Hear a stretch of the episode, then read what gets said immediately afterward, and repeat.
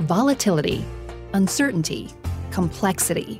This is the work environment that is our reality. What will leaders need to know to be successful in the future? Who will they need to be to build team member commitment? How will they need to show up to create a motivating environment for their people? Welcome to the Sal Sylvester on the Future of Leadership podcast, a dialogue about how leaders will need to adapt to be successful in a rapidly changing world.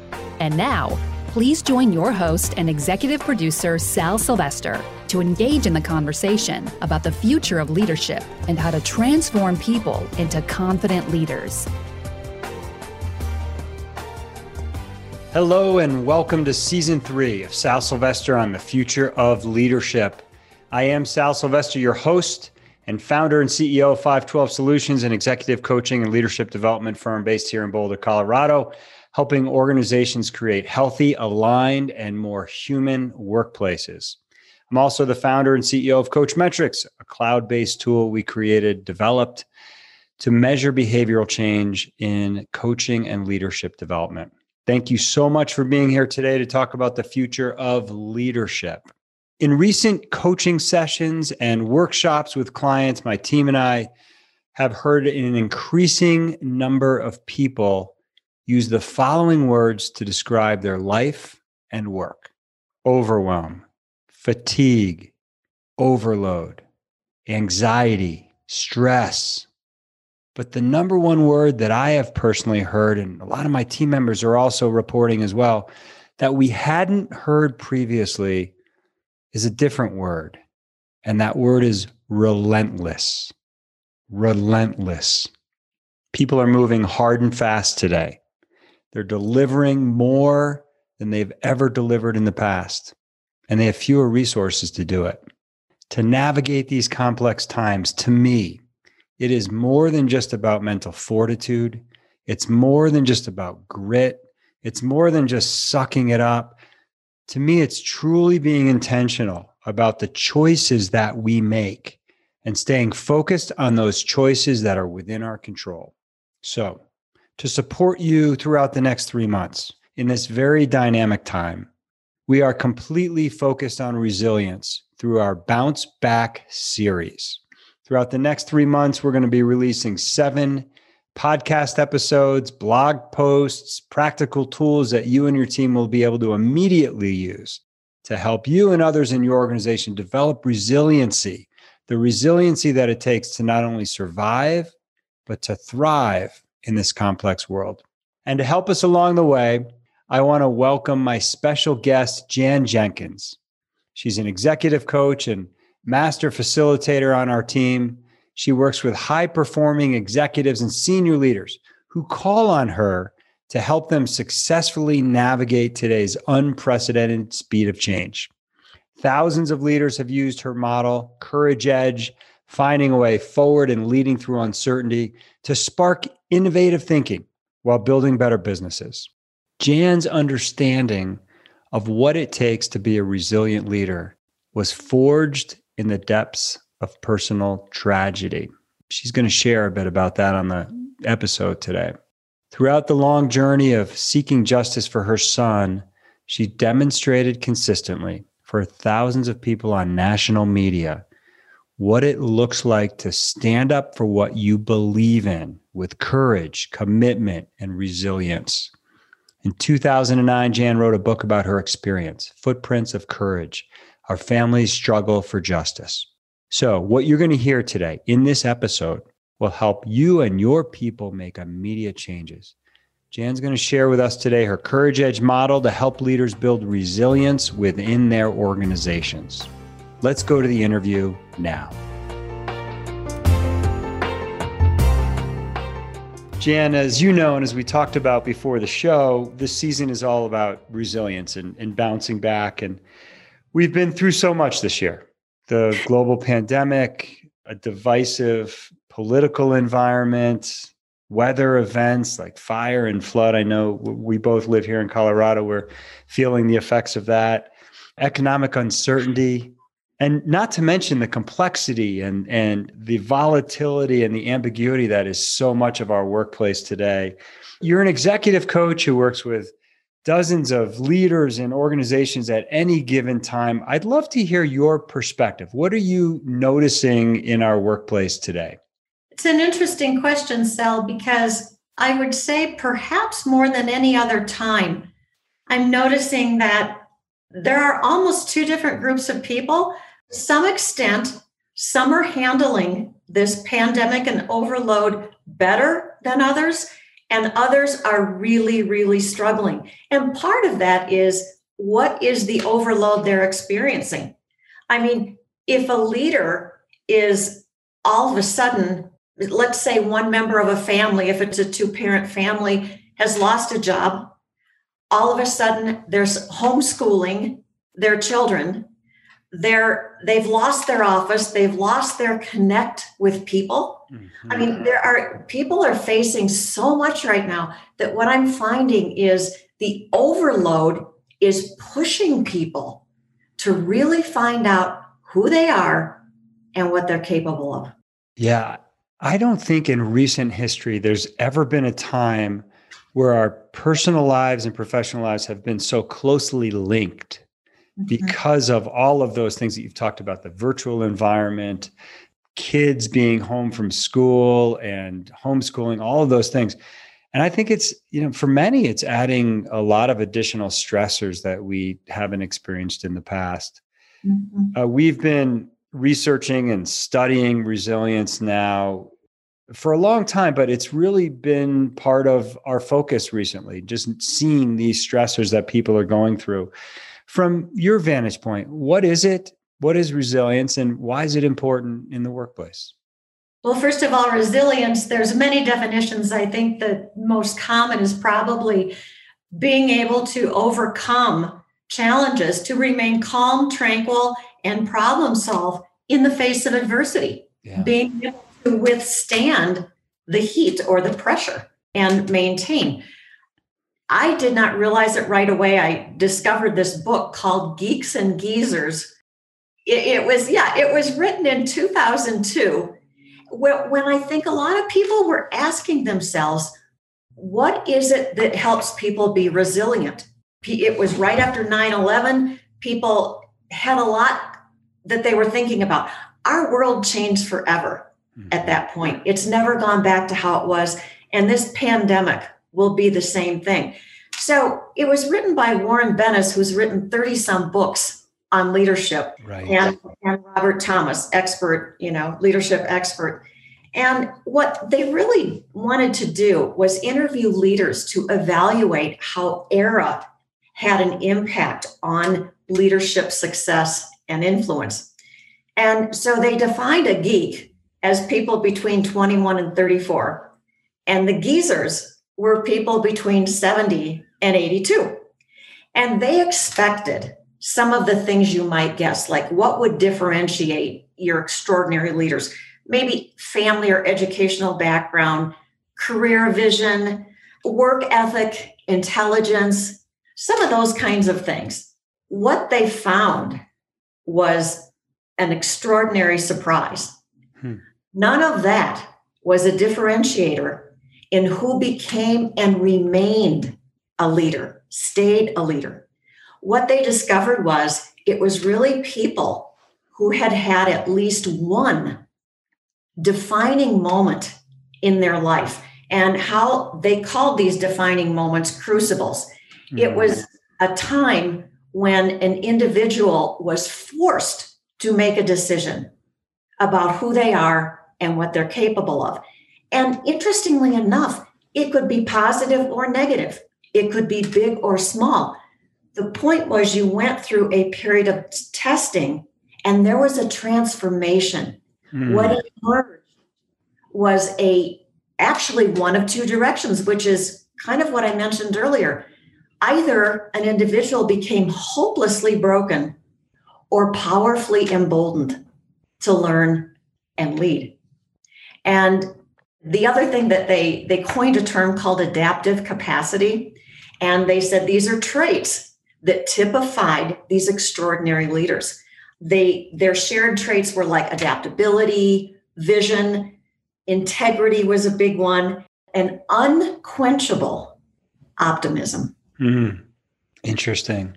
Yeah, you know, it's it, with the work that we do, Jen. We're we're often really focused on how is our world changing and what skills and capacities are going to be required for people to be successful with the future of work. And with all of the technological changes that are happening, what people are going to really need to do and to develop is it's less about technology skills and it's going to be more about the uniquely human skills.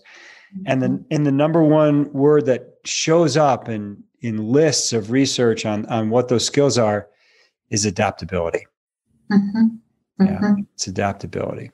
Mm-hmm. And I just heard a quote yesterday uh, from somebody describing resilience, and uh, it's not really about being the strongest, but it's about being the the one or the the group that can adapt the most. Mm-hmm. Mm-hmm.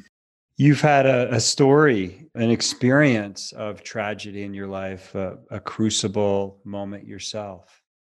And interestingly enough, Sal, I discovered this book about four or five years after this happened. Mm. And my understanding and experience with resilience is not from my intellectual briefcase in my head. Yeah. It's from the School of Hard Knocks, AKA life. We ran into a situation that is probably every parent's worst nightmare. November 1, 2002, we call our son's home to check about car insurance, only to find out that he was missing. Our son Chris was 21.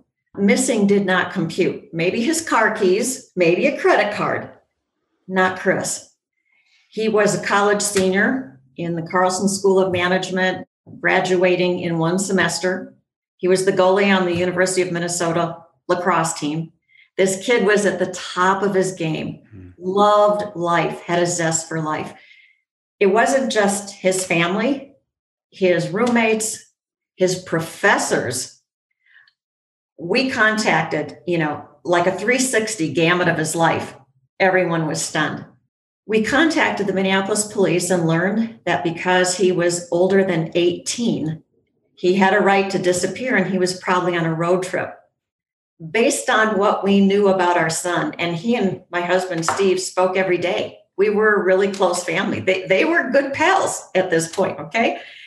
We just knew something was wrong. So this began what ended up being years of an investigation. We, again, I mentioned that was 2002, literally 10 days after what would be his 22nd birthday in early 2003, February 27th. His body was found in the Mississippi River between the University of Minnesota campus and Minneapolis. This story got big so fast. We were on Good Morning America less than two weeks after Chris disappeared because, in a 10 day period, Chris Jenkins being first, there were 10, or excuse me, there were three college age men in a 100 mile radius that disappeared. And months later, they were found in bodies of water. We felt, my husband and I, that we were being summoned. It was a calling to step up, not just for our son, there was a bigger picture. And as of now, there are hundreds of young men that have met this fate. In 2008, Chris's death was termed a homicide partly because of all the work we'd done, and there were other reasons as well. In 2008, we had a national conference in New York City where basically we handed the reins, if you will, to two retired NYPD who to this day are carrying on this investigation. Hmm. Throughout this period of time, the question that my husband and I were asked the most is how did you guys stay so strong? Yeah. How did you do what you did. And I had to sit back and really think about that. And I came up with five different points that I put in a book. I wrote a book about this entire situation, Footprints of Courage. And it isn't just about our family's footprints. Hundreds, hundreds of people stepped forward to help. There was support coming in electronically around the world within a couple of days. Hmm. One thing I would encourage leaders to do is when you're in any crisis or tough situation, gather your support networks around you. Get as much support as you need and, you know, and encourage your people to do the same thing. So these five points, basically the first one was belief. You know, yeah. what did we believe? And in this situation, we had an unwavering belief in our son Chris. We knew who he was. We would never leave one of our own behind. The second point was purpose. Our why hmm. Sal. It was rock solid, laser focused. Find Chris. And we knew very quickly seek justice. We knew something was dramatically wrong. The third one was basically a decision it was, the, it, and that decision is courage. Having courage to make the decisions, take the actions that you need to take. There was an instance within the first couple weeks after he disappeared when our daughter was really falling. Okay. She was really stressed. Mm-hmm. And I, she was literally on the floor. And my husband and I picked her up. We put our arms around each other and I felt like an oak tree. That's all I can tell you is I felt like an oak tree. I believe it was divine intervention. We put our arms around each other and I said, okay, this is it. We're staying together no matter what. We're going to build each other up. We're not going to tear each other apart. And there was energy going around us, Sal. I, to this day, we are like, you know, circling the wagons. The three of us are so close we're inseparable. I would not want to come up against the three of us in anything. In any capacity. No, right? no. And and to this day, you know, if I'll be talking to our daughter Sarah about something, she'll say, "Oh, mom, you've been through much worse than this." It's like an immediate mm-hmm. reset. Right. So the first point was belief. The second point was purpose. The third being courage bringing, eliciting courage, bringing it forth. And even the Greeks believed that rational component was making a decision. Yeah. Literally making a decision. The fourth step is commitment. And commitment is really about staying the course, going the distance, regardless of circumstances. I can remember I was asked by the media all the time, didn't you ever want to give up? well, I didn't want to give up. I did get tired. I did get, I did feel hopeless. And what I did, Sal, more than once is I got a bunch of pictures of Chris. I lined them up along the mantle.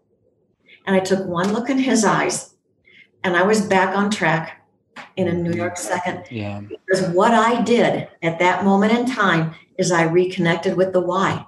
So that commitment point if you go back to your why, that purpose, why are we doing this anyway? That will help you go the distance. In fact, one of the chapters in my book is finishing strong. And I share an example there. In fact, Sal, I think your son isn't Eli seven? He's seven, yes. Okay, okay. Yeah. So Chris at the time was just like a couple years older. And I was watching, it, it was a baseball game. My husband was coaching hot, sultry day. Team was down by three runs. The kids are starting to watch butterflies more than pop flies, right? I mean, they're just mm-hmm. losing. and Chris goes running up to my husband and he goes, Dad, you've got to pump them up.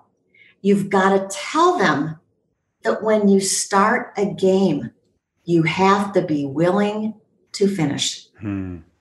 And I think that really typifies commitment it's going all the way and finishing strong.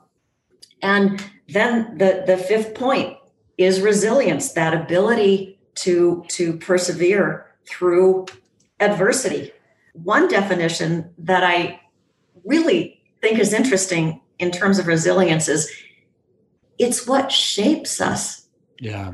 Makes us who we are, the broken and the new growth the character lines, if you will, of being alive. Yeah. And Jen, when I look at you and I've got had a chance to, you know, get get to know your husband Steve a little bit over these years, I mean, I just see two incredibly special people who are stronger, who have emerged stronger and been shaped very powerfully by this event. Yes, thank you.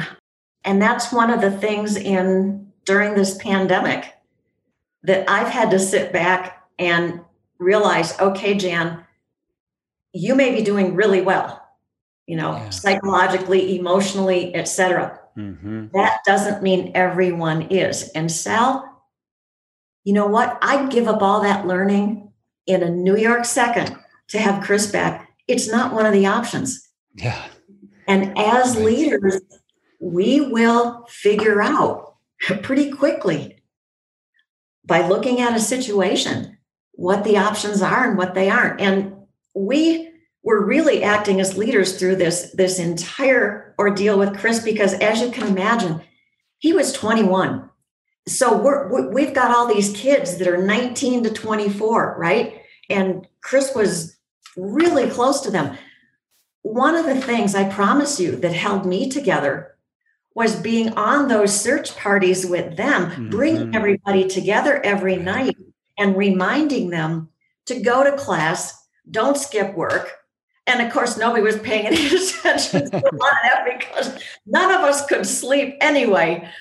But as leaders, we need to remember even when we feel like quitting or we feel like we're so overwhelmed, we don't even know how to go forward, we need to remember that there are people watching everything we say and do and everything we don't say and do. It's a great big ecosystem, if you will. And we need to be strong for them. That's mm-hmm. part of our role as a leader. Yeah.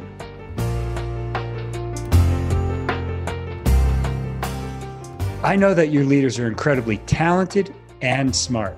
At 512 Solutions, we only work with successful people and teams who want to get better. I also know that your people are facing unprecedented levels of complexity and uncertainty in the workplace. Sometimes leaders need extra support along the way to build resilience and confidence. With a 512 coach by their side, your leaders will navigate their complex relationships with other senior and executive leaders more smoothly. They'll better understand the impact of their actions and decisions on the larger corporate culture, and they'll expand their capacity to think and act strategically. And with our proprietary Coach Metrics platform, they'll have 24 7 access to leadership tools resources, and their coach. And we're one of the few coaching companies in the world to measure behavioral change and return on investment as a result of the coaching. To learn more about our programs, check out our website at 512solutions.com. Let's go back to our interview now. I was um, working with a team a couple weeks ago, and and they were sharing some of the emotions that they were experiencing today, not just because of work. In fact, it was mostly because of things outside of work, things like fatigue and anxiety and uncertainty and stress and feeling drained and being claustro- feeling a, a feeling of claustrophobia. And but part of what we came to through our work, and this is a leadership team, was they had to find a way to create new meaning for mm-hmm. their people, for the organization, the why that you talked about. And they had to, came up with a new set of words possibility, mm-hmm. opportunity. Teamwork, potential, empowerment, starting over, the beginning. And we do have to find that strength within us to to create that purpose and that why and that vision for our people in these times. And to me, that, that touches on a lot of the things that are part of your model the belief the uh, purpose, the resilience component, the commitment component. I wonder if we, you know, almost think about either some organizations or changes that organizations are going through today and and connect this courage edge model into what businesses are are actually experiencing. We we know that many organizations have had to shift product lines or come up with new offerings in response to what's happening today let's maybe step through each of these components of the model and and and apply it to leadership and to business today belief is the first component Well, and and just to have a visual, what I did when I created it was it's in the shape of a star mm. because our son was called a shining star a yeah. lot. Yeah. And so each of these five stepping stones, courage edge meaning finding a way forward and leading through uncertainty. Each of these are stepping stones on how to find that way or find that path, if you will. And belief is so big because what is our mindset? Yeah. What is it that we believe about this? It will help us ground ourselves in does it make sense to move forward? And, and it doesn't matter if we're talking about, you know, Ford Motor Company. During the pandemic, of course, they were shut down. They started making respirators. They had a whole new product line based on need that they started producing. Zoom, for example, Zoom stock has grown 680% since the beginning of the year. Just within the past month, they've come out with a new product on Zoom, which basically is hosting events, ticketed events. Mm-hmm. And that is a response to what's happening in our world today. We're learning that it's becoming increasingly seamless to function at home both from a work or a social setting. So when it comes to making some of these shifts and determining, you know, how we move forward, what is it we believe? My Pillow is a great example. Found, founded in 2004, the CEO Mike Lindell. By 2010, it was a multi-million dollar company. In March of this year, that organization shifted 75% of their production over to making face masks for mm. in hospitals. Now, what made them do that? I would guess that their belief system and what they believed about what their contribution was in the world had a lot to do with how they made that decision. And it, it's not only about your your values, your mission, it's your your mindset in terms of are you going forward powerfully yeah. We, in the, a recent episode, I interviewed um, a psychologist, Dr. David Palmiter, and we talked about this to some extent. Like, we get to choose the meaning that we have with some unexpected event or some situation. And the meaning that we attach to something will directly impact the behaviors and actions that we take as a result. Jan, the second component is purpose, and you've talked in you know incredibly in depth about the why and how leaders have to really be clear about their why. Say more about why this is so important in driving and moving through times of uncertainty. I think if the purpose, if the why is not there, what is it that we will fall back on when it gets tough? Yeah. When things don't go as we expected. When we're, we're finding that, okay, we've made some mistakes along the way, and yet there's been more that's been outside of our control than inside mm-hmm. of our control. And that really, I think, has been a key for resilient people as well. They're focused on what can they control. And to your point, any situation given our response to it determines our personal outcome. Yeah. And I do, we find this, yeah, we find the same things, Jan. Highly resilient people focus on making those very intentional choices, especially around those things that they can control. Mm-hmm. mm-hmm. Courage. It's taken a lot of courage for organizations to navigate our environment today. How do we develop that courage in our people? one of the things that sounds so simple, I believe it's stretching mm-hmm. our comfort zone just yeah. a little bit. I don't think we need to jump out of an airplane. I right. think we can take baby steps. And the cool thing is, every time we step out of our comfort zone, we develop more confidence and we're able to do it again. Pretty sure it was Eleanor Roosevelt who said, every time you face fear, you step into that arena, you develop strength, courage, and confidence. Mm-hmm. Yeah. So giving people stretch opportunities Um, mm-hmm. and especially, I just got off the phone with someone earlier today who talked about driving harder and driving faster than ever with fewer resources than we've had before. There's plenty of opportunities to stretch people and give them those that ability, that mm-hmm. that space to develop courage. And I think we also need to recognize the faster we're going, the more resistance we're going to run into. Mm-hmm. I mean, mm-hmm. if I'm driving my car up to down a residential street and I stick my hand out the window, there's not going to be a lot of wind resistance. Do the same thing when you're going 75 miles down the freeway, a little bit different. So when we need to pivot quickly, as we've had to do in this pandemic, we're going to meet with more resistance. We're going to need more adaptability. There, the unknown is much larger. Mm-hmm.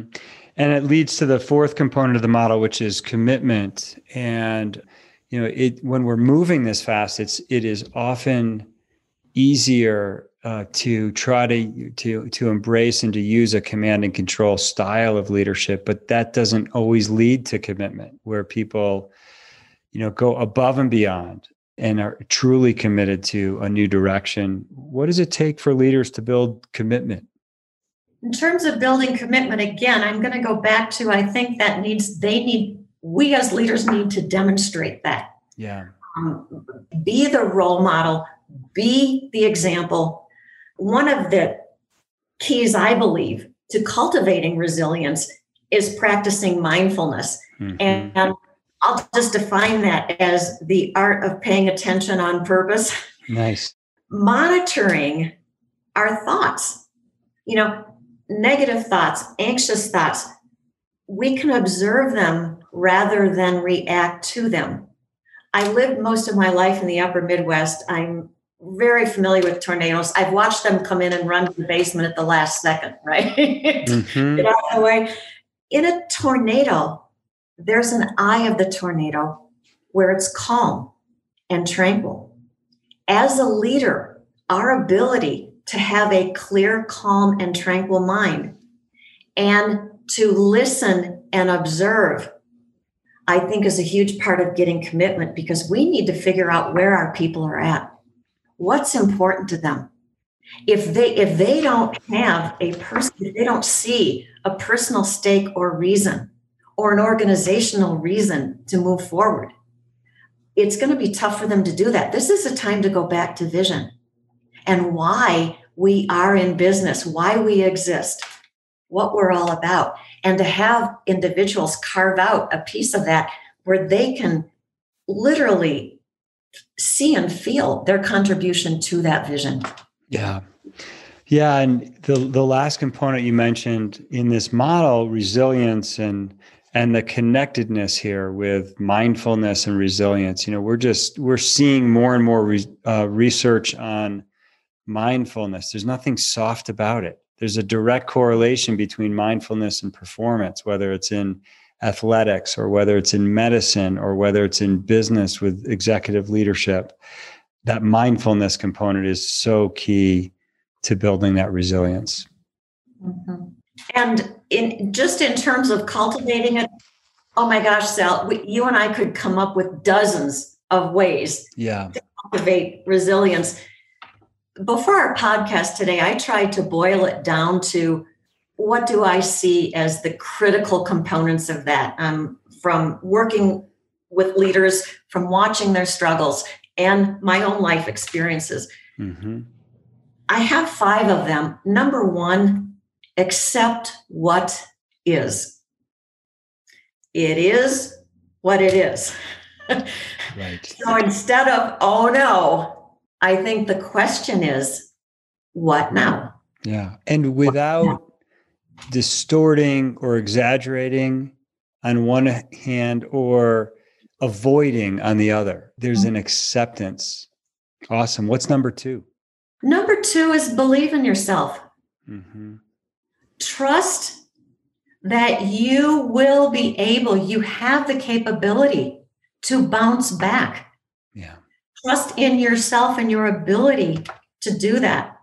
I think that's really key. you know, sometimes what people do to build confidence or believe in themselves, you know, there's the infamous rabbit's foot that you can keep in your pocket, or maybe you wear a certain medal. Okay, Sal, this is this is the truth. you see these three inch red heels. for for folks that are listening to the audio, Jan just uh, lifted up a three inch high heeled shoe on the on the visual screen. Okay, I have a keynote called "Red Heels in the Green Room." I got to tell you, it was nerve wracking being on national media and knowing that you have like three minutes. You talk in sound bites. And so I learned sometimes you're in that green room a lot longer than you want to be. So I just start, I got a pair of three inch red heels and I would be wear those red heels in the green room to bolster my courage. Yeah. And now, Sal, next time we meet, if I'm wearing these red heels, you probably want to bring your A game. All right. I'll keep that in mind. So, one, accept what is. Number two, believe in yourself. And you had a few others in terms of building yes. resilience? One of them I've already mentioned, which was practicing mindfulness. Yeah. Paying attention on purpose, listening, mm-hmm. observant of where your people are at. Number four is be grateful. Oh, yeah. Um, keep a gratitude journal. You can write down five things a night. Say thank you to people. One of the things I've been sharing with leaders lately, a couple I've been coaching and they love it, is when right now with layoffs, with needing to shift what we're doing, how we're doing it, all the mm-hmm. changes that are going on, start a meeting with a lightning round, 30 seconds per person. What's one good thing that's happened today? 100% of the time, these leaders have said to me, it changed the dynamics of that meeting. Without a doubt. Talked with Eric Roza. He's currently the CEO of CrossFit and he was on this show several months ago and former CEO of uh, Datalogix. And we talked to extent about gratitude. It just changes the way we think, it changes our physiology, changes the entire dynamic. I love that suggestion of starting your meetings with that minute of gratitude. And a final tip, Jan, on building resilience. Okay. And this really goes to the individual. Mm-hmm. Engage in daily wellness practices. Yeah. Whether it's meditation, yoga, running, or crazy things like you do, Sal, like rock climbing. well, what climbing does for me is is in one word, it's freedom. And I mm-hmm. think that's what all of these wellness activities can offer people a sense of freedom where you can truly disconnect and, and take care of yourself. Mm-hmm. Mm-hmm. And so, you know, in in, in conclusion, in, in terms of how I see resilience and what I would say to leaders is you're stronger than you think you are. Mm. And every time you stretch that comfort zone, you will see that you'll gain more confidence and you'll be willing to step out a little further each time. It's it's extremely empowering to do that. Thank you so much, Jan, for being on the show today. You are an unbelievable person, so strong, resilient yourself, and you, you lead the way in modeling how to live life. And uh, I know that uh, our listeners took a ton of value from this conversation today and how to build resilience within themselves and, and on their teams. So thank you so much for being on the show. Thank you, Sal, for inviting me. It's it's really been an honor and a pleasure to do the podcast and to be lucky enough to work with you the past several years.